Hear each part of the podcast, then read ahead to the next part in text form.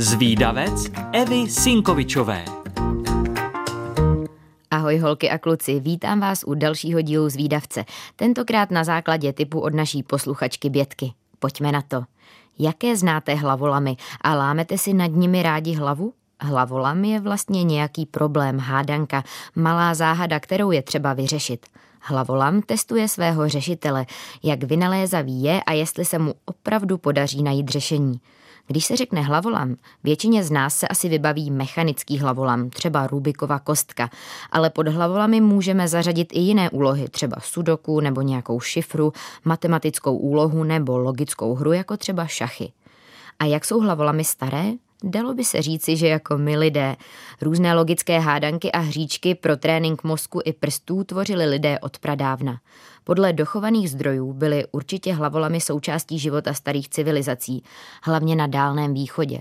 V moderní době pak můžeme historii hlavolamů počítat od přelomu devatenáctého a dvacátého století.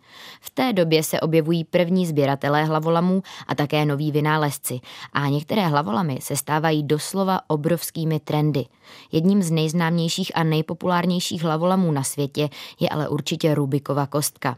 V roce dva tisíce dvacet čtyři jí bude padesát let a vynalezl ji sochař a architekt Ernő Rubik z Maďarska. Jak je možné, že je i po tolika letech populární? Lidé si zkrátka rádi hrají, soutěží a baví je potrápit vlastní mozek. Jakmile se člověk naučí složit Rubikovu kostku, chce se zlepšovat, složit ji rychleji, lámat rekordy, je to vlastně sport. Navíc se objevují těžší tvary, přidávají se vrstvy, ale taky typy omezení.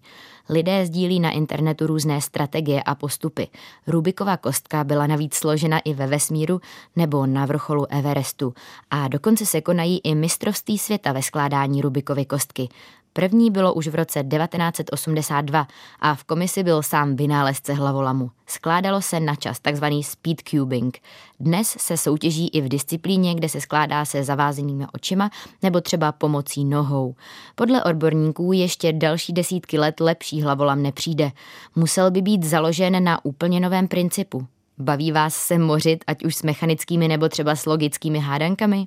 Dejte vědět. Moji milí zvídavci, pokud chcete o záhadných hlavolamech někomu vyprávět, ale nestihli jste si všechno zapamatovat, tak nevadí. Už teď si to na webu Rádia Junior můžete poslechnout znovu, kolikrát chcete. A pokud vás napadá nějaká zajímavost, o které moc lidí neví, tak mi určitě napište a třeba se objeví v nějakém dalším dílu Zvídavce. Tak ahoj!